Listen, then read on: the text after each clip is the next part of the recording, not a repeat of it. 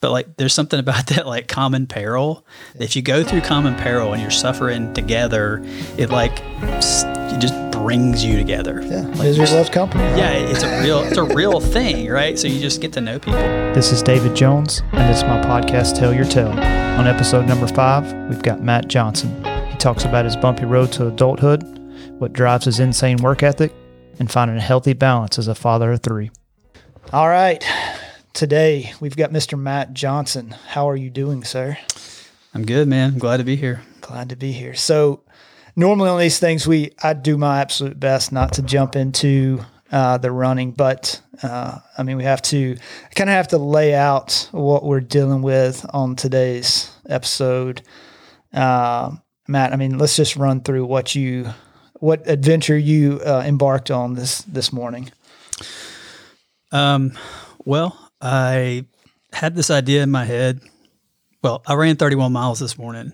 Um, I started at Ruffner, Ruffner Mountain, a park there uh, at the baseball parks. Ran up to the overlook, overlooking the quarry, and then ran down, and then took Montevallo all the way and kind of weaved my way through Mount, Mountain Brook and went to Red Mountain, and went up to Grace's Gap, and then worked my way through kind of the the south the shade, South Shades Crest, a Bluff Park area, and dropped down and stepped a, I don't know a couple hundred yards into into Moss and hit up the High Falls overlook there, and then weaved through kind of Pelham and squeezed over 119 and ran up to to the Peavine overlook. Yeah, the the amazing thing about it is I'd seen a text come through, uh, and it said four four peaks. Is that what it was? That what the Four parks is what four I told- parks? yeah, told four Robbie. parks. And I was thinking that he had went drove to the four different parks, and so I'm talking to Laura about it. I'm like, this lunatic has, you know, hit all four parks in the same day, which I thought I thought was impressive just by itself. And then I, I throw up Strava. I look and I'm like, Lord, this lunatic ran the whole way. He ran the whole, which is an incredible adventure in itself. Um, yes, that was, uh, how long you've been dreaming that up?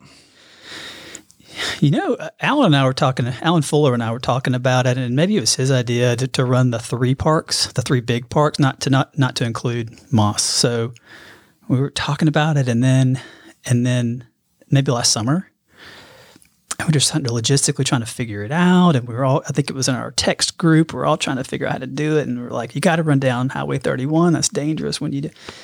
And and then I think all the fall hundreds hit, so everybody was going to crew and going to run and all that.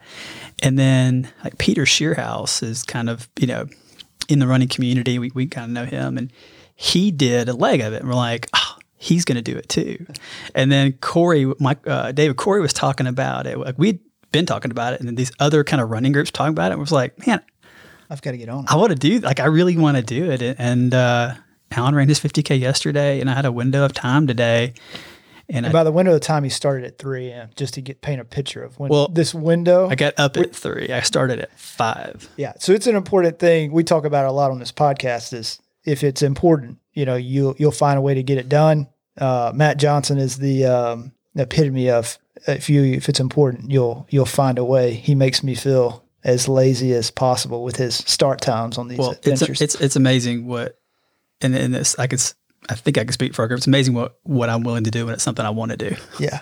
Oh yeah. Yeah, So it's like I don't have that discipline in all areas of my life, just in things I want to do. Yeah. And it kind of, um, I've been trying to do a better job of that on this podcast. It's just because we were getting some people from not from around here. You know, this is this is Birmingham, Alabama. You've really got four. Uh, it's a it's a really good running community. Um, I don't know if it you would think that Birmingham would be that great of a, a trail running community, but you know, you've got like you said, you've got Ruffner, Red Mountain.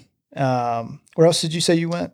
Uh, Moss Rock Preserve. Moss Rock, and then obviously Oak Mountain, which is, I mean, you you've got what forty miles, fifty miles worth of trails, roughly, probably more than that that you can you can put together. Yeah, you got that much at Oak Mountain. I mean, you got hundreds. You could you could string together over different days. Yeah. Yeah, so impressive. Really, just want to kind of paint the picture of of what we were working with here. Matt's uh, Matt is incredible as far as what he's doing on the um, you know on the running front, but you know, as we always do here, we'll just we'll see how how Matt really got here and, and where he started from. And and what's been great about this is, you know, I've been running with these guys for uh, almost three years now, and and each one that comes on, I, I learned something new, really completely new.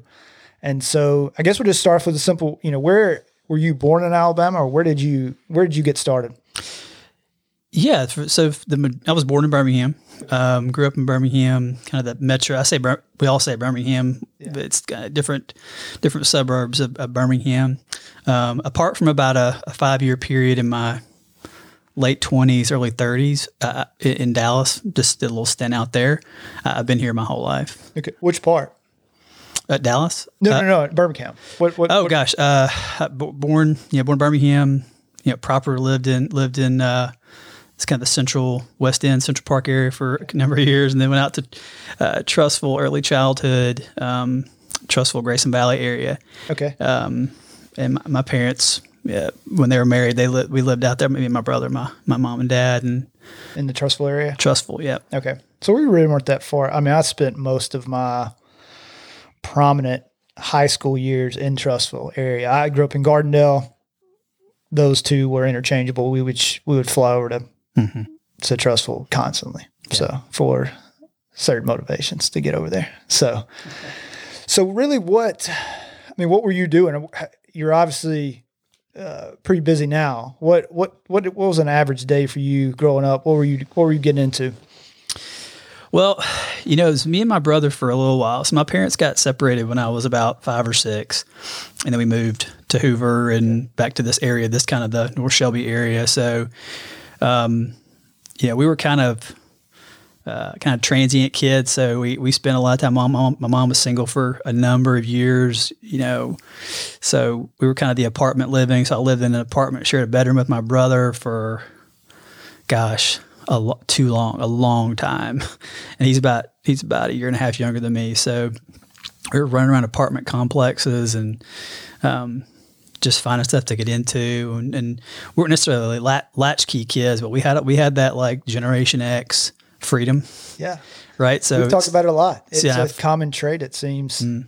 so far with all the guests. It's been, you know, kind of free reign. You were out there just just being a kid and and just exploring you know, which really fits well with with this group and and what we what we entertain ourselves with. Yeah, I've heard. I remember you guys. I've heard you talk to several of the boys, and you know, it could describe my childhood, right? So it's it's Saturday morning, try not to leave the house too early and bang on the neighbor's door too early, and then get the bikes and you know, and just go and find stuff. You know, go into the woods. we were only going about 50 yards in the woods, but go deep in the woods and just stay out till till a meal time and then go back out. So, I mean, it's pretty typical what I've heard you guys say. Yeah. So, what athletic background? Were you were you playing sports as a kid? Were you just kind of what was going on with that? What I'm trying to figure out you know what I've done on this, and the reason I ask these questions, one of my goals here is just to find if there's common data points with with the people that are chasing these goals, and it, it ultimately it won't be running related, but mm-hmm. I'm very interested to hear, you know, it seems like right now, you know, it's very active kids, you know, not the smoothest upbringings for every you know for everyone. Mm-hmm. Uh, some character building moments in their youth uh, that, that really led to you know what we're doing now. So, what was going on? I mean, were you were you an active kid from a sports standpoint, or were you just just kind of just being outside? Yeah, my my dad was a you know college baseball player and okay. aspired to be. You what, know, what was he? You know what position he was playing? Uh, he was a first base and catcher. Okay. All right. So yeah. he's yeah. All right. Yeah, he was big. He's a big guy. All of them. yeah, he was a big. So probably not a runner. No, no, no. He's a big, bulky guy. Yeah, I've met many of first basemen and many of catchers, and and running is pretty far from the list of things they want to participate in. They just want to be big uh, and not run. Yeah, yeah. So, so, so, I'll go and remove this from the whole first thirty years of my life, like first thirty or forty years. There was no running. there was not all. like I, I, didn't do cross country and all that. Like I was I grew up uh, the, the, kid that if I didn't watch what I was doing, I would be I would be like the pudgy little kid. Like I always was just on the verge, you know, of, of, of being teetering on overweight. Yeah, yeah. Like I have to work at it. You know, it's it now even it's worse now. But but yeah, we we did uh, so we did baseball. My dad was big into baseball, and and you know back then you had the big big three, right? And soccer was burgeoning, but you know, in the '80s and you know, '80s and early '90s, pretty much was baseball, basketball, uh, baseball, basketball, football. Well, football didn't work out. I tried football for about a half a half a season and got my arm broken just about off my body, and that, that didn't work. I was too little for that, and you know, basketball I was never the tallest guy, and, and basketball didn't work too well. So baseball was just where my you know my dad kind of pushed us, and um, so we grew up doing that. So it was you know when we weren't on the bikes outside, we were throwing baseball in the front yard playing pepper, you know, just you know, doing whatever we could. Oh yeah. I uh, I just had this conversation. My I just finished up soccer practice. I was telling you about it, and uh, soccer was not, you know, in Gardendale, soccer was a communist sport. You know, no one no one played it. It was, you know, and I imagined when I had kids, I was going to have two boys. I'd be middle infielders. I'd be a little league coach. You know, and here I am, find myself just in this constant soccer life of trying to trying to learn as I go kind of thing. So yeah, I, I, it was baseball, basketball, football, and and really for me, I only played baseball and, and basketball and football were just stuff we played, you know, out in the yard. In the yard. So, well, I got to add in too. Like I always was intrigued by soccer because, like, I don't know if that spoke to me.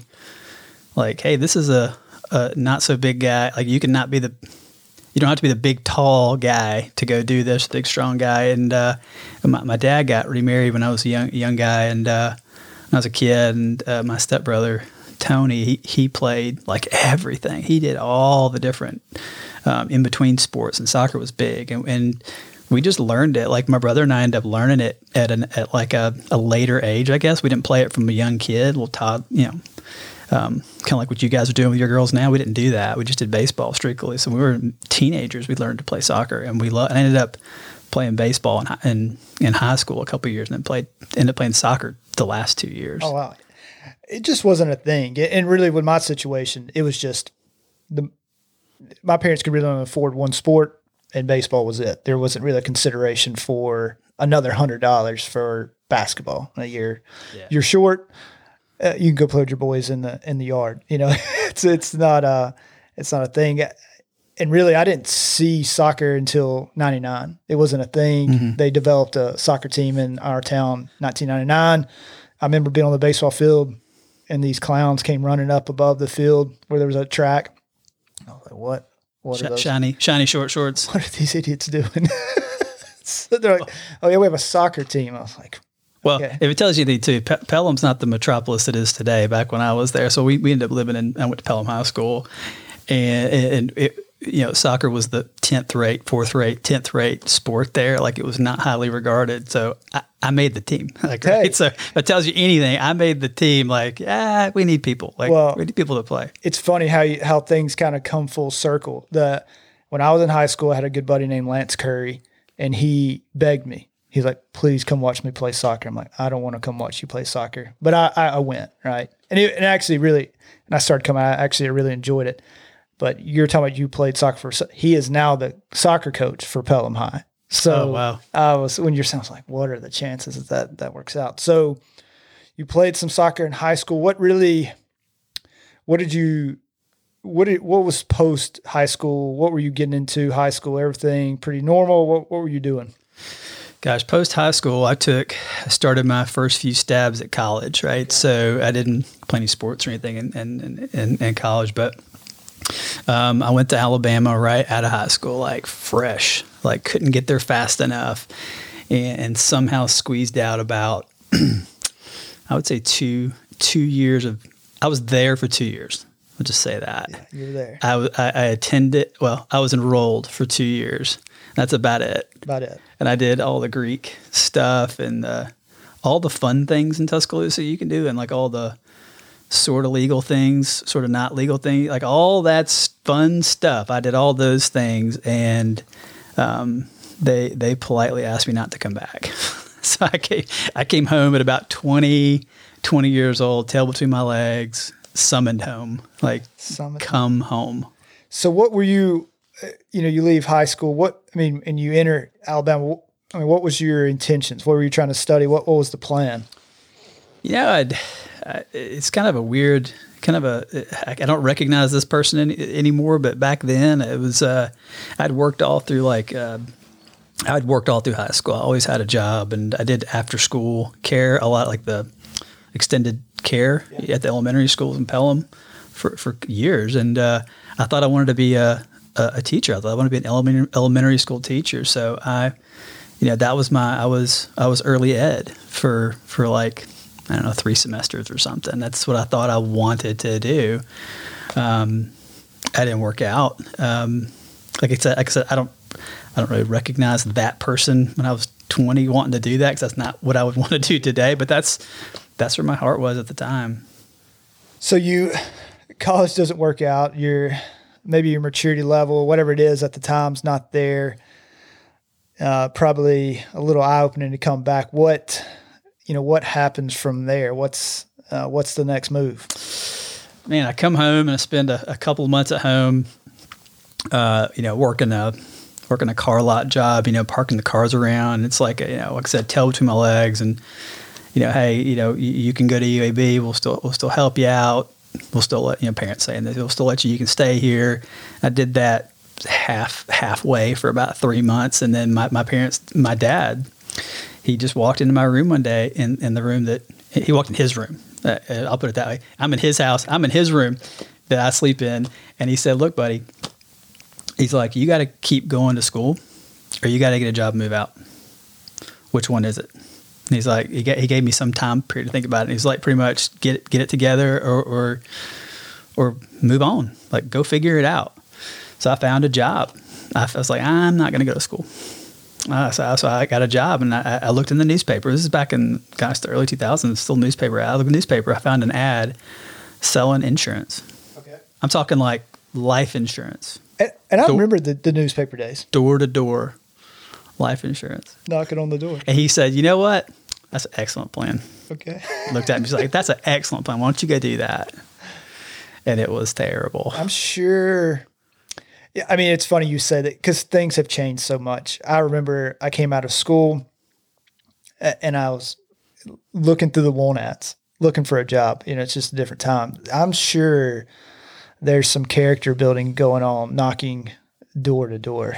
So how did, how, I mean, what did you learn from? Because I always hear if the best thing you can do is get a job you hate, and that will motivate you to do something you ultimately you love. So how did, uh, what did you learn from the door to door insurance? So, so, what I didn't know what when I went, so I applied. Of course, they'll take anybody. It was a cattle call, and they want to get they want to get leads from you, right? They want 100 people you know. Like it's just this, I won't name the company, but it's just this scheme, right? And, and I go in there and I'm fresh faced and I interview with the guy, I get hired, come home, tell my dad, you know, I'm getting ready to get an apartment, all that stuff. And he's like, I said, my, he's, who's your boss? And I tell him, he's like, I worked for that guy back when I was your age my dad had done it. He had done this thing. Oh, he said in college. Oh, he knew exactly what I was getting into, and I was like, and I was still so dumb at the time. I'm like, well, if he did it, he's okay. He turned out okay. Yeah, he knew exactly what he was doing. He was setting me up to see if this is,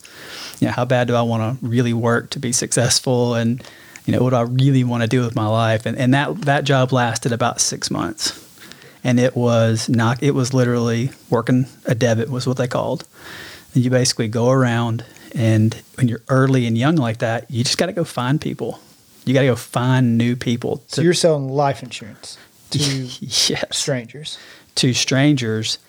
And they said, here's your geography. Go figure it out. If you have to, go door to door. So me and a buddy of mine who've been there a couple of months and you know, have flashing forward, he runs a successful towel company now, and, and he's one of my close friends. And that's where we met was doing that together and we just kind of locked our arms together and walked down the road and went went in the some of the I would call them tough neighborhoods to walk around in with a navy blazer and khaki pants on and a name badge. And uh, uh, New Year's Eve I, he made me work New Year's Eve and I came and I came back in or New Year's Day, day New Year's Day or day after New Year's and I came back in I had I had a uh, my navy blazer had I had a pocket full of uh, rifle shells of ammunition shells that were that, were, that I crunched as I was walking from house to house to house, and I was like, I put him on his desk, and I was like, ah, c- come on, man, like I can't, I can't do this anymore. And uh, I ended up getting a job making about half as much at Samford University. Okay. What were you doing there? Um, and uh, so I, I quit that. Um, at the time, uh, anything that would, uh, I think at the time I was doing, I worked in the bookstore. Like I would, I was, I shelved all the books, I priced them all, I ordered all the books. I did all the merchandise stuff, and I basically was the guy in the bookstore. I kind of, I wouldn't run it, but I was the, I was kind of the go-to, like the the doer in the in the bookstore at Samford. Yeah, it's amazing what a what a crummy job will do for you. I, I you know, I, I've kind of been in the construction for my whole life. I started at 16. I was hanging doors, and me and my boss got crossed up, and and I always caught quit fired. He he tells me he fired me. I tell him I quit, but I quit. My dad was like, "You've got to get a job, sort it out." And very similar to your dad, I my buddy down the road was like, "Oh, I'm working uh, for a company called Rainsoft, and I was going to be a telemarketer." And I go in, and it was honestly the greatest job I've ever had. And he thought I would hate it. And I go in there. You start at five. You work from five p.m. to nine p.m. And so if you're 17, there's not a better window. So I would come in there. I would call people. Half of them would cuss me, but I would get 50 cents if they took this survey. And I didn't care if they, and then they would shift it on down. And yeah, so five to nine, Monday through Friday, and then you'd work in the morning. And I would stay up all night long and then sleep all day and then go do this job. And and I had done it for three months. I was making pretty good money for considering I was sitting there talking and my dad comes into the room. He goes, he goes, I called your boss. You're going back. Your telemarketing days are over. he just was like, you weren't supposed to like this. And I'm just, I'm settling in to being a telemarketer for the rest of my life. I'm like, I can make 50 cents a survey forever. I'm like, this is because I had been hard labor for the past three years. I'm like, this is great. Yeah, I'm making more money. I do nothing. And they give us two like mandatory 15 minute breaks. I was like, this is living. yeah. So, so you're at Samford.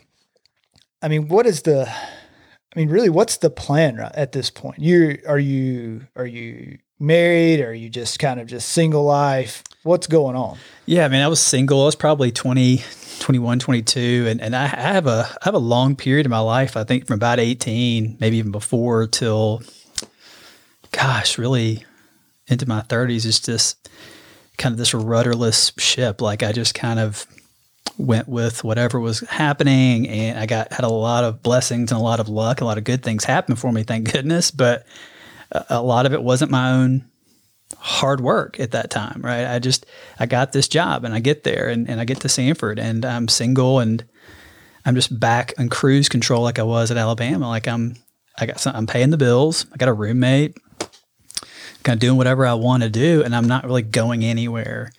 Um, and they, I just had a wild hair to ask them if I could take classes there and if they would, how they would view my my transcript from Alabama, right? And they're like, well, we can, you can go into this Metro night program and you can work through that, and we'll see what we can do.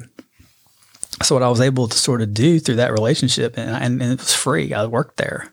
Oh, It's like private school. Like I, I think I had to put in like six months or a year for it to be free, and and uh, ended up enrolling back in school uh, while I was working like in the bookstore. And what age are you at this point? I was probably I probably did that for two years. I was probably 22, 23 years old. So you're maturing a little, a little bit at this point. Yeah, I'm where like most people are at 18 or 19. I'm at 23, but at 20, yeah, I'm I'm I'm catching up. A couple a of bumps bit. in the road. yeah, And then you're like, yeah. I got to figure this out. But it was this pathway that just presented itself. Like I'd burned, I'd taken my the dollars that we that my parents spent on it. I'd taken the the you know the the credibility with a transcript and all that to get in somewhere. I'd taken and just burned it to the ground, and I had and then this thing just pops. Like I'm at a private school that I never could have gotten into out of high school anyway, right? And they kind of I kind of came in the side door, and I just kind of just had to work just enough, and I stayed in, and then eventually transitioned into the day school. So I was taking classes at night. Like go to school, go to work during the day, take classes at night. Is where a lot of people do. People, a lot of people take like go back to school and do that. So, um, but yeah, I was able to transition into the day school, and uh, I took a science class and I liked it. So I flipped my my bio, I took, flipped my major to biology. So and then it's a circuitous route, man. I don't want to go. I don't want to bore you guys with it too much. But I ended up ended up deciding that I wanted to study the science, study biology, and uh, I thought about dental school, and that was not going to work. And I thought about teaching secondary ed, and I thought about you know going to graduate school and being a professor. And all. I just I just knew that that's the first thing I'd ever really enjoyed doing was studying that. Um, and and I, I got a year from graduating. Right, I was a junior. I was a twenty five or twenty six year old junior but I was full time student working at night a little bit. Um, uh, and then I've met at that who was to be my wife at, in that time frame, and she was at school there too. And right before I was going to start my senior year, she's from Dallas. That's how I ended up in Dallas. Okay. She was a couple years younger, so we we uh, we got engaged, and we moved to Frisco, North North Dallas, Plano, Frisco area. Um, and got married about eight weeks after we moved. And I transferred to a school called Dallas Baptist University, which is a very similar school to, to, to Samford. Samford. Yeah. That's where I ended up graduating from. Okay. So you did finish it up. Okay. I did finish. I, I, I got something stuck and I started to drive that way. I could, it's like I could, at that time I could only handle one serious thing. Like, okay, I'll do school now. I did it at 20, I graduated 27, right? So you, you make the move to Dallas and then you, it sounds like you got married pretty, you know, pretty quick after that. So, yeah, yeah, we got, we, and we ended up living there for about five years. So what, what, what, what's the shift to get you from Dallas back here? We opened up after a year after I graduated, six months after I graduated, I should say. Um, uh, my father-in-law was a retired executive. He was 40 in his 40s. He'd already retired, so he was doing very well, and he wanted to start a bunch of businesses, and he did. And one of those was, was a restaurant, and and he asked me to run it. I'd never I'd never set foot in a kitchen in my entire life, but so I'd abandoned my, I was going to be a secondary ed teacher at the time. I'd taken the classes to do all that, and that was my plan. And I abandoned all that, and I I joined up with them, and it ended up, you know, long story short, did all these short order jobs for six months to train for it, and we yeah, put an LLC together, and we opened up two burger restaurants in Frisco. Oh wow! I, ra- I ran those for two years. Okay, I, that's news. I didn't know. So how was? I mean, how is? The, I've heard the restaurant industry is just you're you're living on the edge constantly as far as survival. How it's, what? It's seven days a week, and it's and it's at least the, the, if you're running it the right way, or if you're running it and keep an eye on everything, it's an hour or two before it opens, an hour or so after it closes. And if you're open seven days, seven days a week. Yeah. That's how that was the schedule for two years. So how did that come to an end? Well, the first one was too big. It, we opened up in 2008. That's a rough time. In May. yeah. So we had an awesome summer and then the, then everything fell out, you know, the crash, right? And um, we skimmed along for another year, opened up a smaller, more efficient second location in a, in a really great place. We ended up just eating the first one, just just closed the doors and liquidated it, and then we sold the second one. And that's when I moved. The day we liquidated and closed, I moved three days later back to Birmingham. Back to Birmingham. I, you know, talking about the the financial crisis of 08, that I could probably try to track down graduates from that time and have a podcast series because – you know, for me, I mean, that was a real defining moment in my life. Uh, I'd been working for a company, Butler Manufacturing, and I, I, I'm on my way to Mississippi. My boss calls. And he's like, "Hey, what you know? What are you doing today?" And I said, uh, "I'm just you know going to meet one of my customers." And he's like, "Hey, can you swing by the office?" And I said, "Sure." And so I turn around, I come in, I'm literally talking to Laura on the phone. I'm on Green Springs uh, down in Birmingham, and I was talking about how I'd like to retire from Butler. I come walking into the main lobby, and a guy comes off the elevator that I worked with, and he's like, "What are you doing here?" And I was like, "They told me to come in. He wants to talk to me about a quote." He goes, "They're firing you." And I'm like, "What are you talking about?" He goes, "They just fired all of us." And I was like, "What?" he's crying, and I'm like, "Ah, whatever." get on the elevator. I come up there, and our president and him are just standing at the door waiting on me. And they're like, hey, come with us. And I was like, oh, mm. crap. Mm. And so, uh, you know, I'm obviously I get laid off. I, coming out of the building, I called my boss that I used to work for uh, out of high school, and I said, hey, if you've got anything, I need you. And he's like, start tomorrow. And I was doing pretty well at this job. And then I'm the next day, um, I'm in a, a huge van with five Hispanics and me, you know, going to hang doors. And I'm like, oh my gosh, what am I doing? And then what's crazy is I'm with him for three months. He goes under. And I'm like, what am I? And I'd worked so hard to get to this point. And then thankfully, my buddy, I'm wrapping insulating pipe for minimum wage. Okay. And I'm like, man, I am screwed. I don't know what to do. There's no jobs. All my buddies are losing their jobs. You can't find anything. And it's, it was really career defining because it's like, what do you do? How do you, how do you come out of that? Um, and so when you're talking about, I can't imagine trying to start um, a restaurant in that 08 period you know, because it was just taken out every industry. No idea, man. We had no idea, right? And then you hold on to hope and you you cut price. Yeah, you just you shut down. We you shut down to six days a week. You start closing at eight. It just it's a struggle. It, it was it was it was a struggle, you know. But it came out. I mean, people, you know, we came out of it, right? But it was a struggle for a while. I think people are better because it, it, everyone has their, you know, at least in our age range. I'm 36. Um, I'm not sure actually how old you are, but you're in that same range, I'm sure. And, you know, there was a lot of uh, growth, I think, from people. Um, it was just simpler. I mean, I remember it was just for me and Laura, it was just less. Like our life really didn't change. It was just, we just had less. And it, it was, it was no worse. I think we just kind of grew closer together and it was, it was probably a better time. There was less stress some for some reason because you just you just kind of adjust your life and, and keep going. So I don't want to go through it again because I've got kids now, but uh, I think it was good to I think it was good to go through because it it just kind of makes you appreciate the good times. Well, that's what we did. We moved. We moved back to Birmingham. We we had a house there in Dallas. We sold that. Um, you know, had you know used cars, so that wasn't a big deal. We, got, we came back here and got a one bedroom apartment. Got jobs making nothing, right? But just scaled down, you know? Yeah. So you come back to Birmingham. What you've the the restaurant industry is or business kind of went under. I mean, where are you? What's the what's the trajectory from there? What do you? What's your next move? Well, I started feverishly calling Birmingham, trying to trying to uh, trying to make connections, and know the restaurant's closing, so I have two things set up. One's an immediate job working for a family friend at uh, Metro Metro Mini Storage, and and okay. the.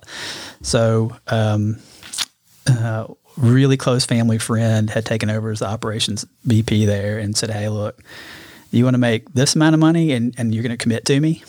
Or do you, or, or, are you going to use this as a crutch for a while? And I said, well, I'm going to use it for a crutch for a little while. And he said, okay, you can make this amount of money then, and you can work these hours. I was honest with him, and and uh, so I did that while I looked for some sort of a career.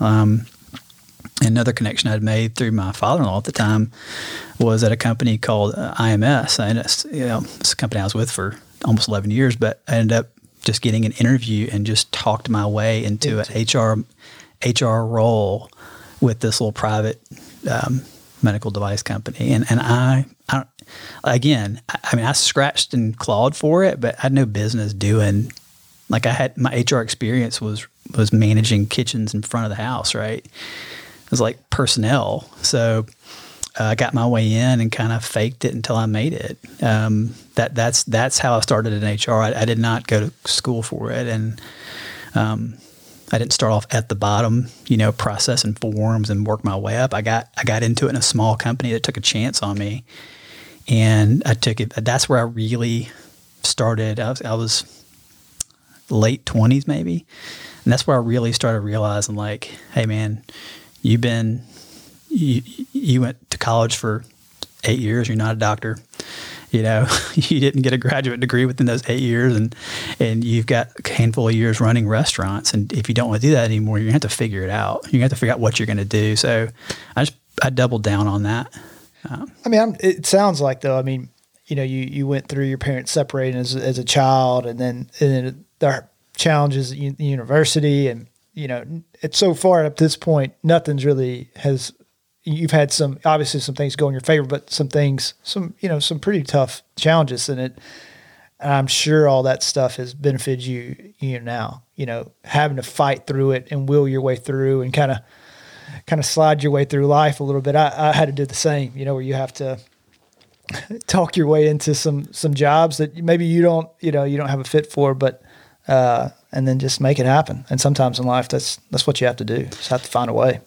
You know, I, I think just gotta, I just had to grow up a little bit and, and when life got really heavy and it got to a point where it was like marriage and mortgages and you know family planning and all that stuff it's just like if i wanted to keep going in that direction right i had to i, I almost got forced into it but i adapted. I mean I, i'm a different guy now than i was when i was in my 20s it just took me you know thinking back i look at my kids now i'm like oh man i just let's, let's not make those same mistakes. Let's let's work on it now when you're nine and four and uh, you know That's that's a yeah, that's a. I mean, I think it's probably every parent's nightmare is that they'll, you know, your children will duplicate your own sins. You know, I think about it all the time. My my struggles that I have. It's like, please let this be something that I just do, and this is not in their DNA somehow. You Yeah. know, yeah I'm a little bit like obsessive compulsive.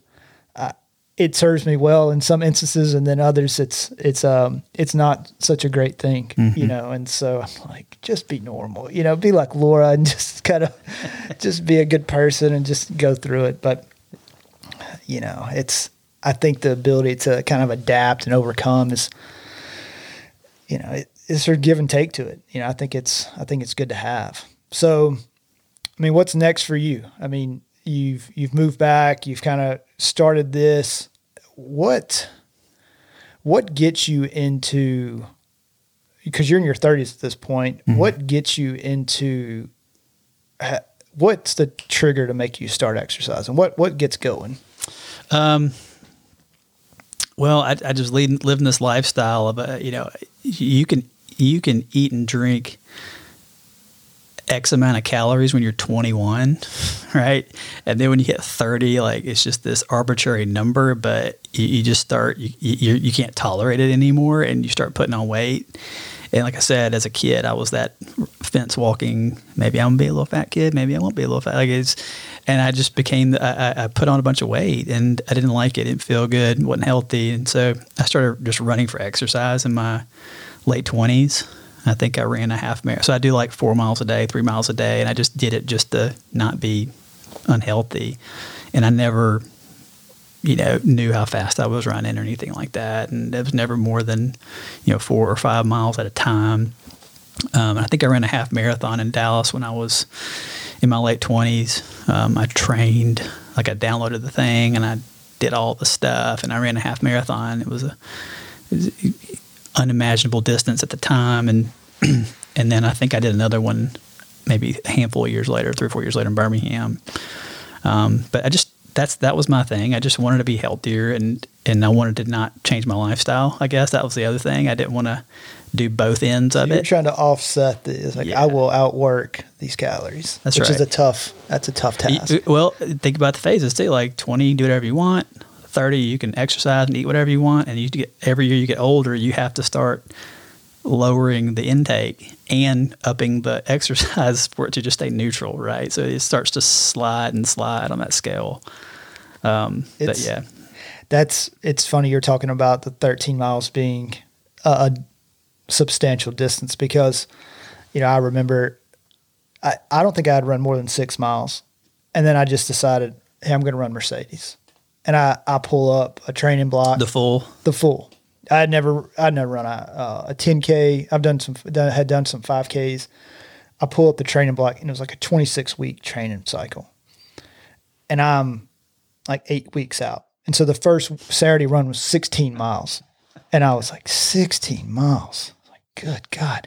So I take off, you know, and I'm chafed. I didn't bring any food. I have any water. You know, I'm just running. I mean, I have no clue what's going on but it was like mentally my my my mindset changed. I had never, and that, really at that point I was running a mile. So I went from running one mile a couple days a week for speed to one Saturday.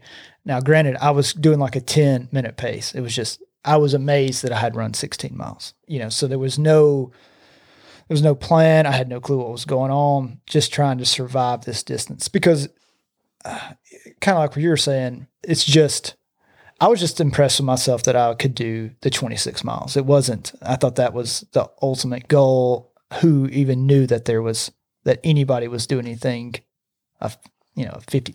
I wound up running into a guy that had done a 50K. And I remember thinking, how could you run six more miles? you know, there's no way uh, yeah. because 26 is, that's forever. I was dead, you know, and then you're sitting here and you've got people out there, but it really, it popped up and then it was just gone. Like I, I never, he told me to run the 50K. He, they were, he told me about climbing ropes. It must have been the Oak Mountain 50K. I never asked him. I never saw him again, but he's talking about it. Had to climb up some ropes. And I'm just like, gosh, I can't imagine. And then here we are, you know, years later. So you had dabbled in some running, but obviously with Matt, it's it's progressed. So what what gets you from running occasionally, trying to cut some weight? What leads you to the trail? So I guess after like after my early 30s into my late 20s, early 30s, um, you know, I got divorced. Um, I got less and less healthy, you know, and, and, you know, I had some, some, some other issues with, you know, substance and things like that. And it just got to a point where it was like, I had to make some changes, right? I had to make some changes and I did. And I took care of a lot of that stuff. And, um, and so I'm looking at myself at, you know, at maybe maybe maybe mid maybe mid to late 30s and uh, and I just decided I'd, I'd, gotten remarried to Amanda I gotten married to Amanda um, and I was about 200 like I'm about five eight five eight and a half maybe that's what I say I don't know I could be shorter than that I said five nine for a long time but um, and, and, I'm like I'm like maybe 200 pounds right so I'm, I look like a bowling ball um, a little stocky. Just on my frame, I have a slight frame, but I just put weight. I put a bunch of weight on, you know, and uh, um, uh, I, so I just I start like I'm gonna go back to do my four my four days my four miles a day. I'm gonna go back to that. Um, so I start doing that, start doing that, and I start eating a little bit better, and I have to try a lot harder to to do better. And I drop like and I've shown you guys. I don't know if you've seen that picture, like of my driver's license from like no, I've never seen five, you know, four or five years ago um, to now. It's just it's it's fifty pounds, right? So or forty pounds, something like that. So I just got healthier. You know, probably 2017. I, get, I dropped a bunch of weight, and I'm still doing the um, just the four, four, you know, three, four, five miles a day. And I'm working with a close buddy of mine at my, my previous company, and I think it was maybe 2018, the summer 2018, and he's like, "Hey, I've never run a marathon.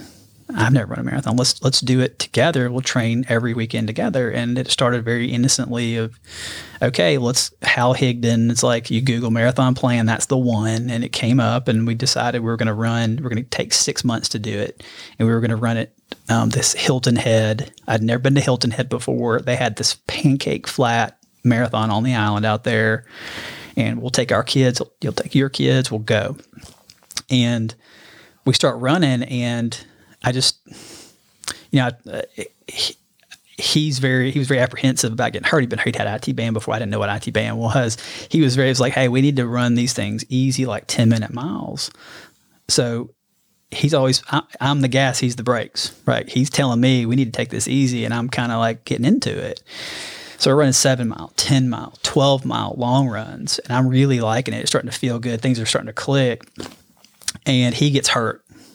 He runs a half marathon in like November, December. He gets hurt, IT band, real bad, and he just falls off. He's like, I'm just not, I'm not going to do it anymore. Um, I think actually that may have happened even before December because um, somehow, I don't know if I was listening to Joe Rogan and I heard Courtney Dauwalter talking or Cam Hanes. And that's when I heard about the 200s. And like, you talk about not knowing about ultra running and then hearing about 200, it's like hearing somebody, you know, jumped over Mount Everest or something. Like, you just can't even fathom, like, you just don't have a perspective on what that is. Yeah. No, I, Just no perspective for it. That's hilarious. You know, because we kind of got started on the trail world at the same time, and what led to that was probably it was for me. It was Cameron Hanes. He had just done the Bigfoot 200. Well, he was about to do the Bigfoot 200 because I wound up watching it on the like keeping up with the tracker from the website, and I said 200 miles. I'm in. Okay, and I said I've got to get going, and then you know it's Oak Mountain 50k. That was my start. Ran it suffered. You know, that really Yeah. got past the.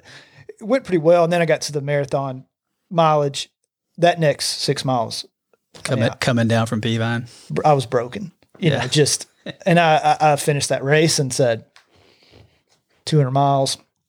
Uh, I don't know who's capable of doing that, but it's not this guy. Yeah. So What you mean? that's it for me. So Well, I, so I'm I'm training with my buddy, right? And, and he- again, I'm the guest. He's he's always very kind of pulling me back into reality of like we got to, you know. And I don't know if I met a guy at work who was an AT kind of you know weekend through hiker kind of guy, and he said, you know, there's a group, uh, ultra. That he mentioned the Butts acronym. Said, but he said there's a group that runs those mountain bike, the mountain bike. He said they run the mountain bike trails.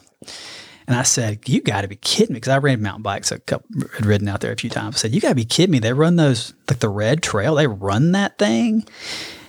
So, I think I, I I think I told Amanda like I'm going to spend thirty bucks and I'm going to either join the BTC and, and start doing those long runs. I didn't realize back then like you can just show up and participate. I thought, well, you got to pay. You can't just show up in these places. You got to be a member. So I, I was like, I'm going to do the butts for thirty bucks or I'm going to do the BTC. And I just kind of like flipped a coin. I got on the Facebook page and I just joined, got my shirt in the mail and all that stuff. So I did a couple of Tuesday, Thursday, but, you know, um, what's her name? Mary Campbell, Tuesday, Thursday morning, butts, Red Mountain runs, did those a couple times. And then, um, they, it, and then they had the, uh, the Barely Ultra coming up in December and it was like only a handful of dollars more to run the full than to run the half. And I was like, you know what? I'll just go. I'll just do it, and we'll just see. And if I don't, I didn't know what a DNF was. I was like, if I just don't like it, I'll just stop. so I went to the preview run Thanksgiving. We ran one loop of the course. I loved it. Turns out DC was there. There's a picture out there. I, I've got it somewhere as a picture. DC, I'm on one side of this big group. DC, Freight's there. Maybe Robbie, Greg Reeves, it's Adela always funny the overlap. all these people that I know now, they're all there in this group. Donna led the group with Mike Mike Roy and Oh, wow. um, Casey was there. Like all these people that I know now, and I'm just kind of tagging along. But I just I liked it. It was really it was fun, and um, I ended up running the barely before. I had my timing all messed up. We hadn't canceled the marathon yet, so I ended up running as a training run. I ended up running the barely, and I did okay. I, I, I almost died. Like I thought I was going to die. I had Amanda had to ice my knees down. I put ice on the bottoms of my feet. I thought my feet were broken, and none of that was true. Like it was all just body had never was not tough enough to run that distance at the time. I just I, and I pushed to do it, and it was awesome. About 48 hours later, I was like, I don't care if we run that marathon. Like this is this is like this is crazy. This is new. This Yeah. is crazy, but it's fun.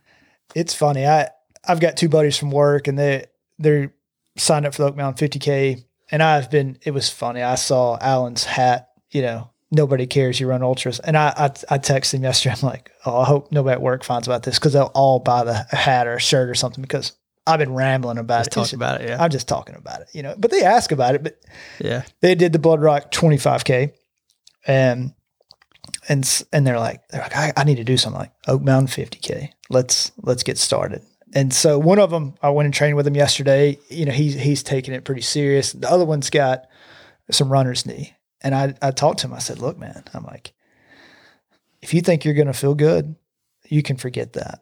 I'm like, you better just get used to hurting for now because this this getting into it, things are just not happy with you. I remember when I first got out there, it's like every tendon in my ankles from just the oscillating. I was like broken, my knees. You know, you start up in that mileage, and and you've taken it to a far greater level. I'm still trying to get there, but I'm like you. You're just gonna have to. You're gonna have to deal with these discomforts.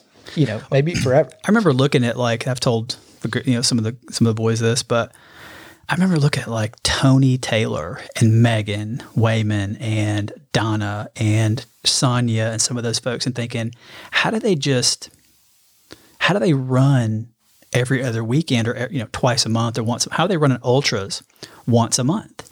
And I think, well, they're for one, they're tough as nails. They're just they're just hard people. They're just they're strong people. But I think there's like this.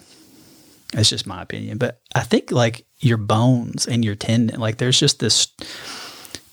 It just builds up. if You just do it a bunch. So it takes like a year. It takes more than just a training block to get like the like the foundation like harder. You know, so you're resilient to like not just better fit and run faster and harder, but like you, you just you don't get the beating doesn't oh, take you down. A million percent. I used to be.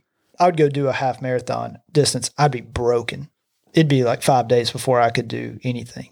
You know, and it's me and Jack talked about it. I mean, coming off of Blood Rock, I did it. I couldn't hardly do anything. You know, and I and I'm getting inside my head because, you know, you guys uh, and, I, and I always tell people work. I I do claim I am. They think I'm like I'm like some stutter at this stuff. I'm like no no no. All my boys are animals. I'm like they'll run a 50k and then they'll go bust out another, you know, marathon 10 20 whatever it is. I'm like they put in crazy miles. And and so to that point, and I'm trying to get there, which is it's amazing to me what y'all can do just put in these heavy mileage and then come right back. And that just shows, to your point, it's just like your body can adjust to anything.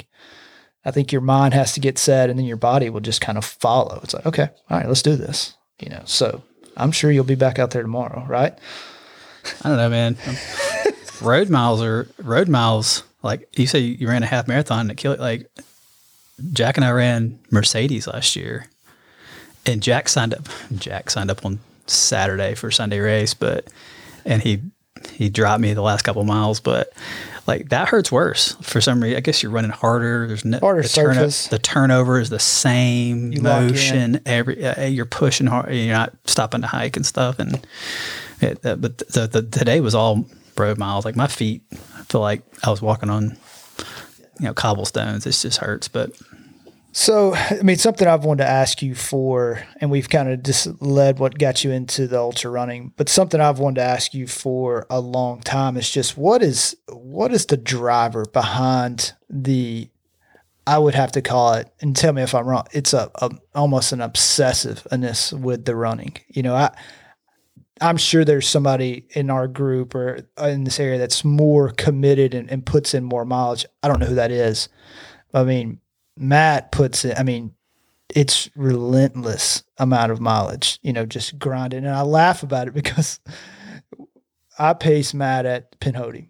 It was it 2019. Mm-hmm. That was his first one, first hundred. Didn't really know you all that well at the time, and you get to you get to know people.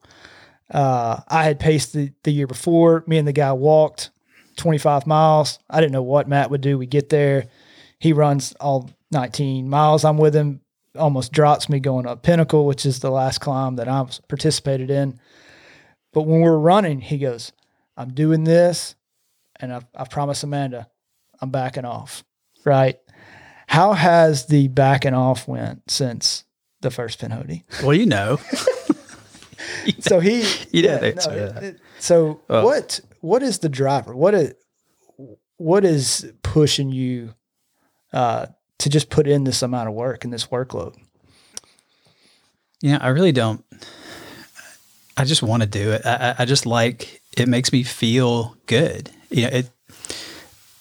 I'm reading. I, I just finished David David Goggins' book, and I won't quote it, but just trying to understand why he does that kind of stuff. Like I don't know. I'm not David Goggins by any means, but I just, you know, there's like I think part I think part of it is obsessive. Like I just if it's something that feels good to me, I, I like to do it. I, you know we talked about it before we started this podcast. You know, if we're into something, we're way into it. Like I buy everything and invest in everything, do all the stuff, all full tilt.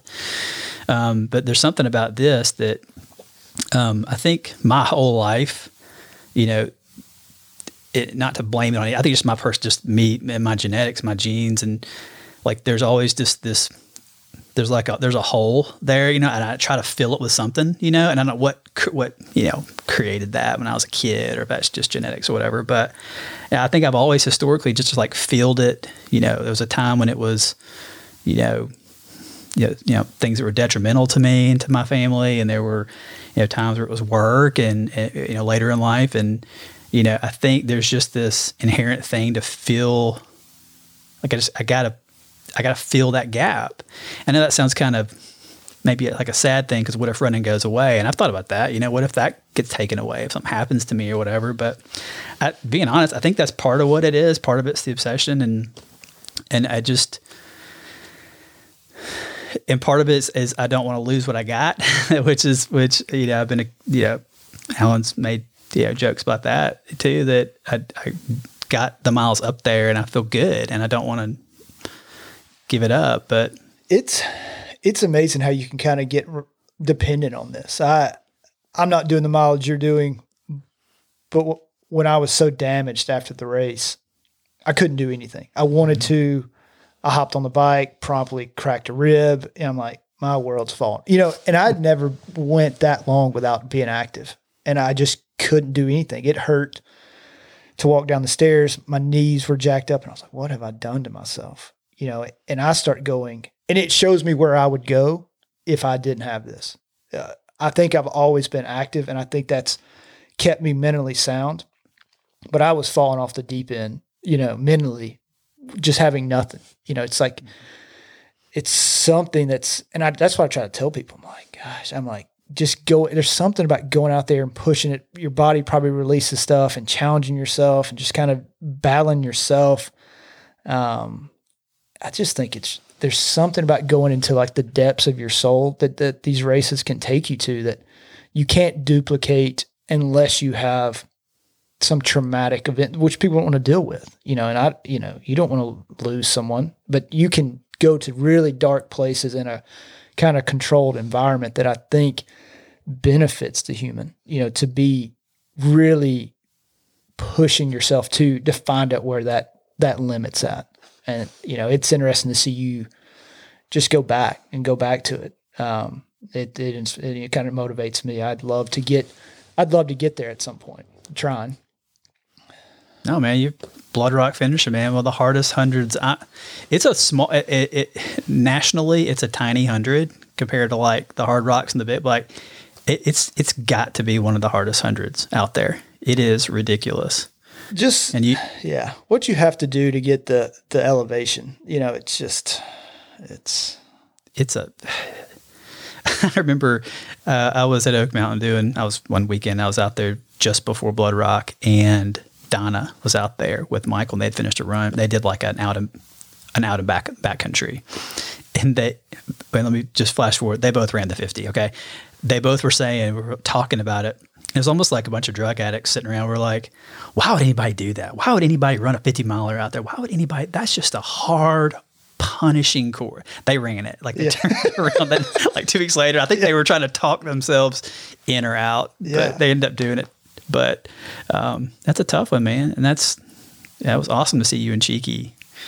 It was awesome yeah. to see you and Cheeky come across. Yeah, Cheeks is coming on soon, and I said we have to talk about the 25 miles we spent together of just basically just moaning and groaning, trying to get through that. The second, so, the second backcountry. Yeah, the second backcountry. Yeah. I mean, just suffering together. So, I mean, at this point, you've run. Is it five hundreds? Four. Four. Okay. Four. So, eh, yeah, I was looking at it. I didn't see. I didn't see double top on it, but I mean, that was. Would you say that's your your hardest hundred to date? Yes. yeah, definitively. Yeah, definitively. That, and what I mean, what's so, what's the driver on that one? What makes it so hard? Yeah. Um, it's loop. So it's a lot of things. I think it's it's five 20 ish, twenty plus mile loops. So you come back, you see your car five times. Um, it's it's up and down. There's not a lot of flat running. There's a little. There's a handful of miles, but it's it's up or down the entire time. That is a crazy mountain. Um, so it just makes it a long day. So it's 30, it's a 30 plus hour every time. It took me almost 30, almost 37. And I did it touchless, which is kind of a version of, um, of virtual, meaning there were no there were no aid stations, there were no people there, there were no volunteers that you had to run it on course. They let us do it. So like eight of us did it. We never saw each other. Like eight of us were out there running it. I just And I had I had I had Robbie, um, so DC, no aid, no aid and stations. zero. Oh wow. There was one volunteer that showed up to to to to start me off. We started off different times. So this is so everybody's kind of clear. This is the height of of really the start of COVID, right? This I mean, one month, like one month in. So it's amazing that they did it. Like it was awesome. They were able to pull it off, but they had to have all these things in place. because they were canceling races. Because I was signed up for Lake Martin, you know, it immediately gets canceled.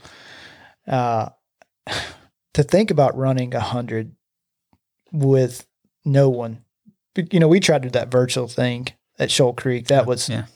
mind numbing. Uh, there's something about coming to the aid stations, having people there. You're that picks you up. I can't imagine just trying to will myself through five, 20, 20 mile Oh, loops. with- these people that did their own virtuals, like in their like in their backyard or it, like at Oak Mountain or something, like my hats off. Like that's the hardest thing to do. Yeah, some lunatic did it in like their backyard. Yeah. They ran a circle around for 100 miles. Oh yeah, it was all like yeah, yeah. The guy Lake Martin, he did this Lake Martin in yeah, his it's like backyard. Martin was in the backyard. But No. that that that race is that that's one of the hardest races I'm aware of that we can get to pretty easy, like around us on its own. And it was it was difficult doing it. And, but you know, DC Jack and, and Robbie were there helping me, and they paced. They were allowed to pace after a certain time, so I ran a little bit by myself and a lot with them.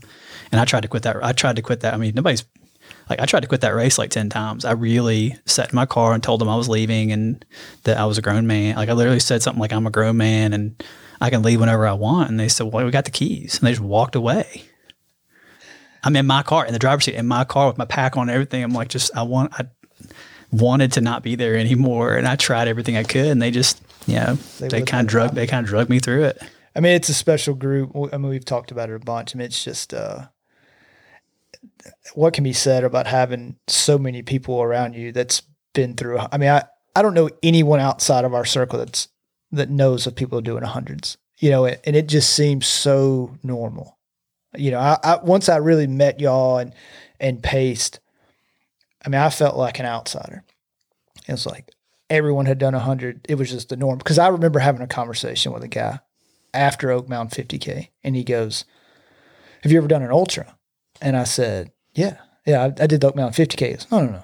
No, 100. Have you ever done 100? And I was like, No, no, God, no. I'm not doing a 100. But, and that stuck with me because I'm like, Who's running a 100? I didn't even know what was going on. And now there's, I don't know how many of us have done it. Um, but it just has become normal. And, you know, and what Matt has done is, you did the Pinhoti Slam, right? Which is kind of walk me through through that. So they've changed it and they've added it, made it a little more. They've you some different options, but up to last year, it was you had to do in a calendar year, you had to do double top hundred in April, uh, you had to do Georgia Jewel hundred in September, and Pinhoti hundred in November, and you had to do all those three in the same year. That's a yeah, and really, I think on the back end, you've got the Georgia Jewel and Pinhoti. Are, what is it? A, is it a month? Like seven, six or seven weeks. Yeah. So obviously, Pinhoti, you did. Did you went twenty four? Um, or was it? a little over 24. It was like 24, tw- 25 or 35 or something like that. So how do you? And this is kind of off the cuff, and so you may not have anything for this, but how are you? How can you utilize, or how are you utilizing some of the the dark places or the struggles with your with your day to day life? How how does it relate for you? You mean running a 100 and then taking that like into the daily life? I don't, you know, I don't know that I even think about it. You know, I don't know that I've ever had the thought. And I know like DC, there's some folks that like, what, having done that type of thing, like the 100 or something, it's like changed the way they approach things. Like it really has. Um, I just don't know that I've consciously thought about that. Um, but so I don't know that it's had a great impact on the way I approach. I mean, I have had the thought of, God, I don't really want to do this. I get, I, I, I, but I've done things way harder, so I can do this. Um, but it's really, it's maybe a bland, boring answer. But I don't, I don't know that it's had a huge effect.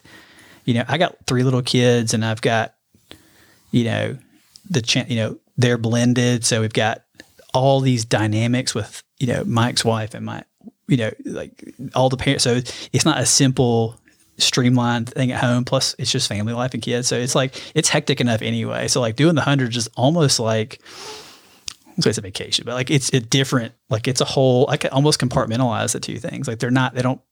Apart from me running when I should be home, like or you know letting it eat up a weekend or something, it, they kind of don't mix.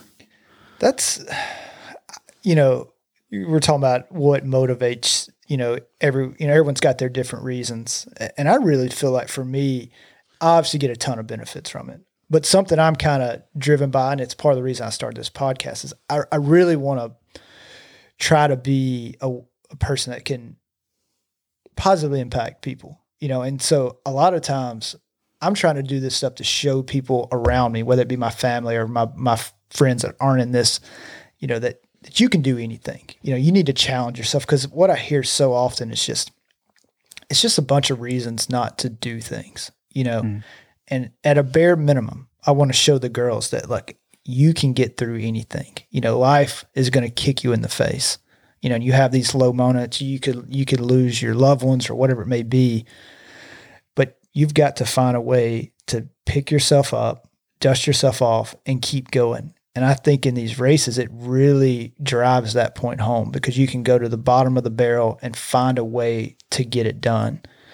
And so that's that's something that really pushes me is like I want because the one thing I can't fail, and I'm sure you you've got you've got children of your own. It's like I just can't fail as a dad, and that's something. You know, when I had my issue at Pinhoti, that's really what bothered me it was it, i'm always telling you you can do anything. You got to stick with it. Never quit. And then i went there you know? And so at blood rock it was that was a really a, a, a leading example is you know i told him i was like i'm gonna get this done you know? And that's what i told him afterwards. I'm like you can do anything and never let anyone tell you and never let yourself tell you that you can't get something done. And so that's what i really try to pull from this it's just that's what i get the good out of is that you can show the people and you can affect them in a positive way through your actions that hey you know you can do anything and just get out of your own way. And so that's what i really love about this lifestyle. It's just pushing yourself to you know create positivity for people. So. Yeah I, I think it's affected like again like the spheres of the things in in my life like I agree with what you're saying. I, think I think I maybe subconsciously carry those things in, and maybe it's kind of organically changed. So you know, you know, it's my behaviors, but it definitely affects when I'm talking to other people like that are trying to do stuff like this. I definitely leverage that and say, look, yeah, let me just tell you, let me demystify it for you. Like it, it is just these things. Like, yeah, if you really want to, you you can do it. Like you can. So, and you hear these when you're when I'm talking to these these people. You hear your. I, I hear myself. I was the guy that only ran a mile. So when they're like, I, I can't. I'm like, I used to only run a mile. I thought a five, like I used to run five Ks, I'd be dead. You know, mm-hmm. I remember I wouldn't sign up for a 10K. I thought it was too far. You know, it, just how it was. You know, I'm like, you just got to get out of your way. So I've got one more question for you because it, sure. it's something that I, I'm kind of tied up with is, and you kind of spoke to it. How are you managing and balancing the family life? You know, you're a dad, you've got all that going on.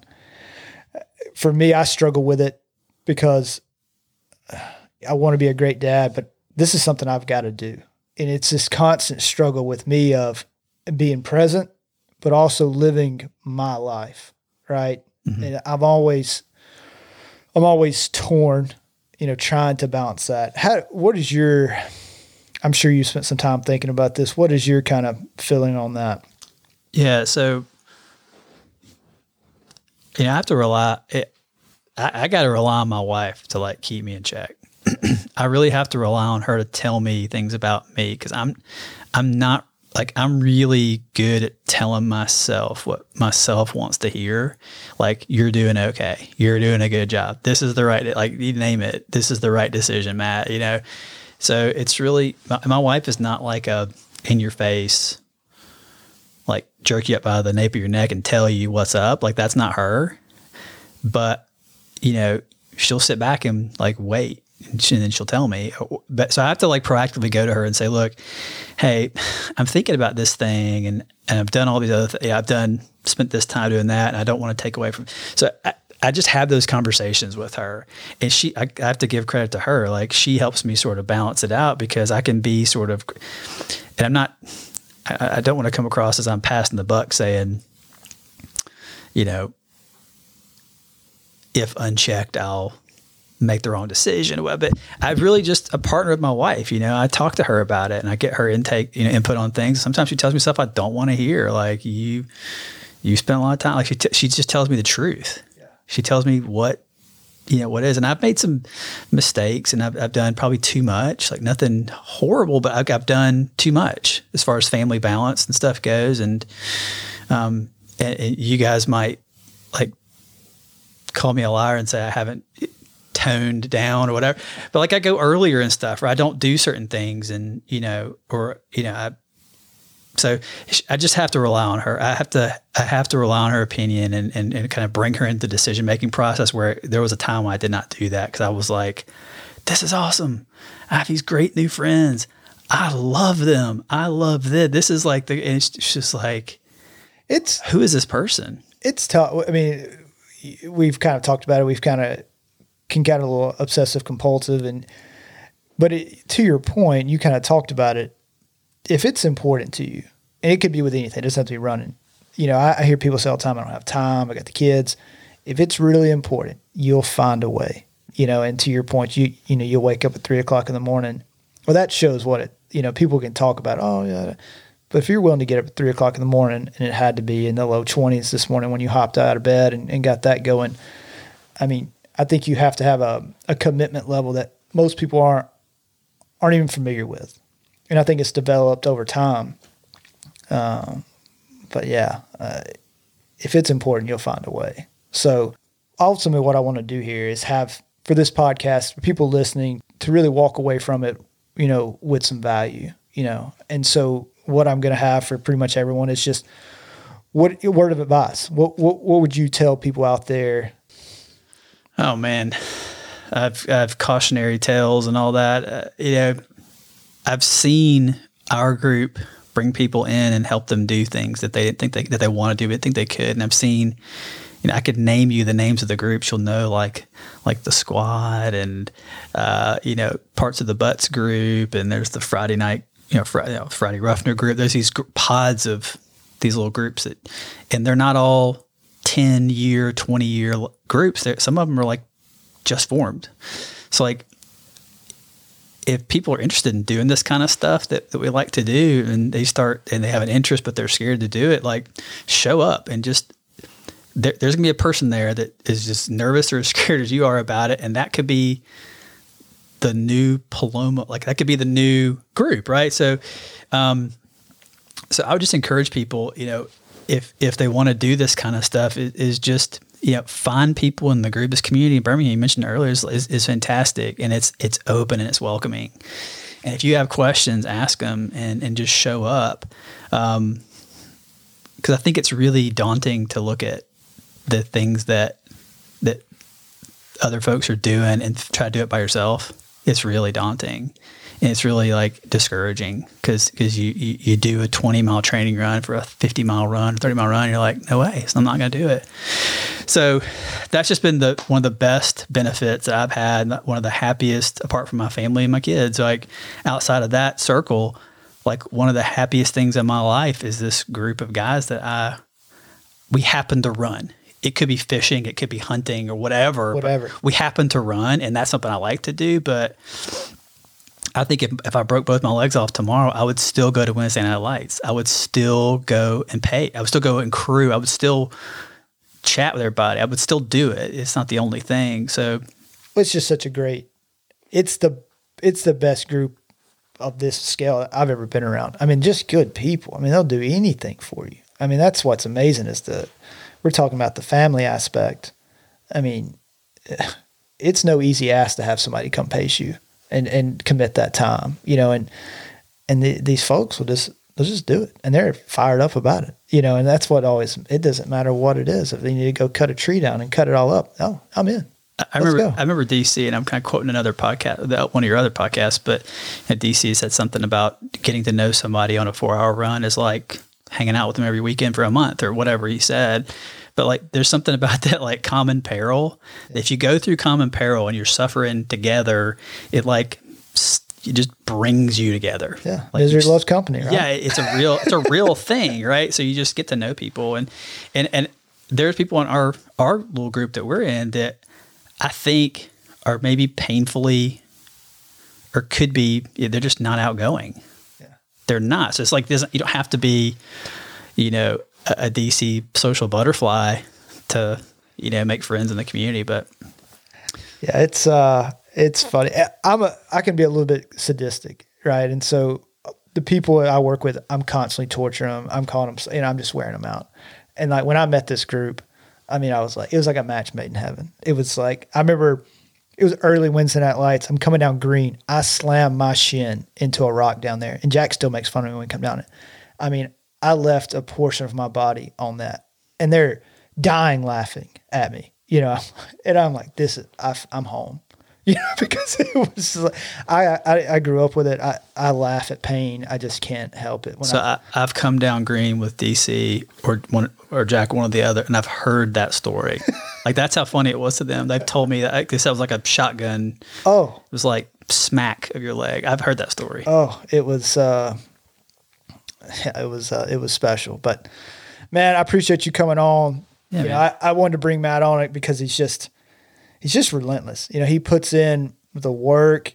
He's a guiding light for me. You know, it's something that I'm trying to achieve is be able to, you know, I want to get back out there and do this hundred uh, again in a, in a better way. And I, have seen his growth in that. Uh, and it's all from work. You know, you, you're getting better. That's what is motivating to me. It's just to watch you, watch your progression. And really the group's progression I'm seeing is they're working and they're reaping the benefits and the rewards of that work. Uh, and I love work ethic. So again, man, I appreciate your time. Uh, and it's great having you on. Yeah, man. Thank you. Thanks, buddy.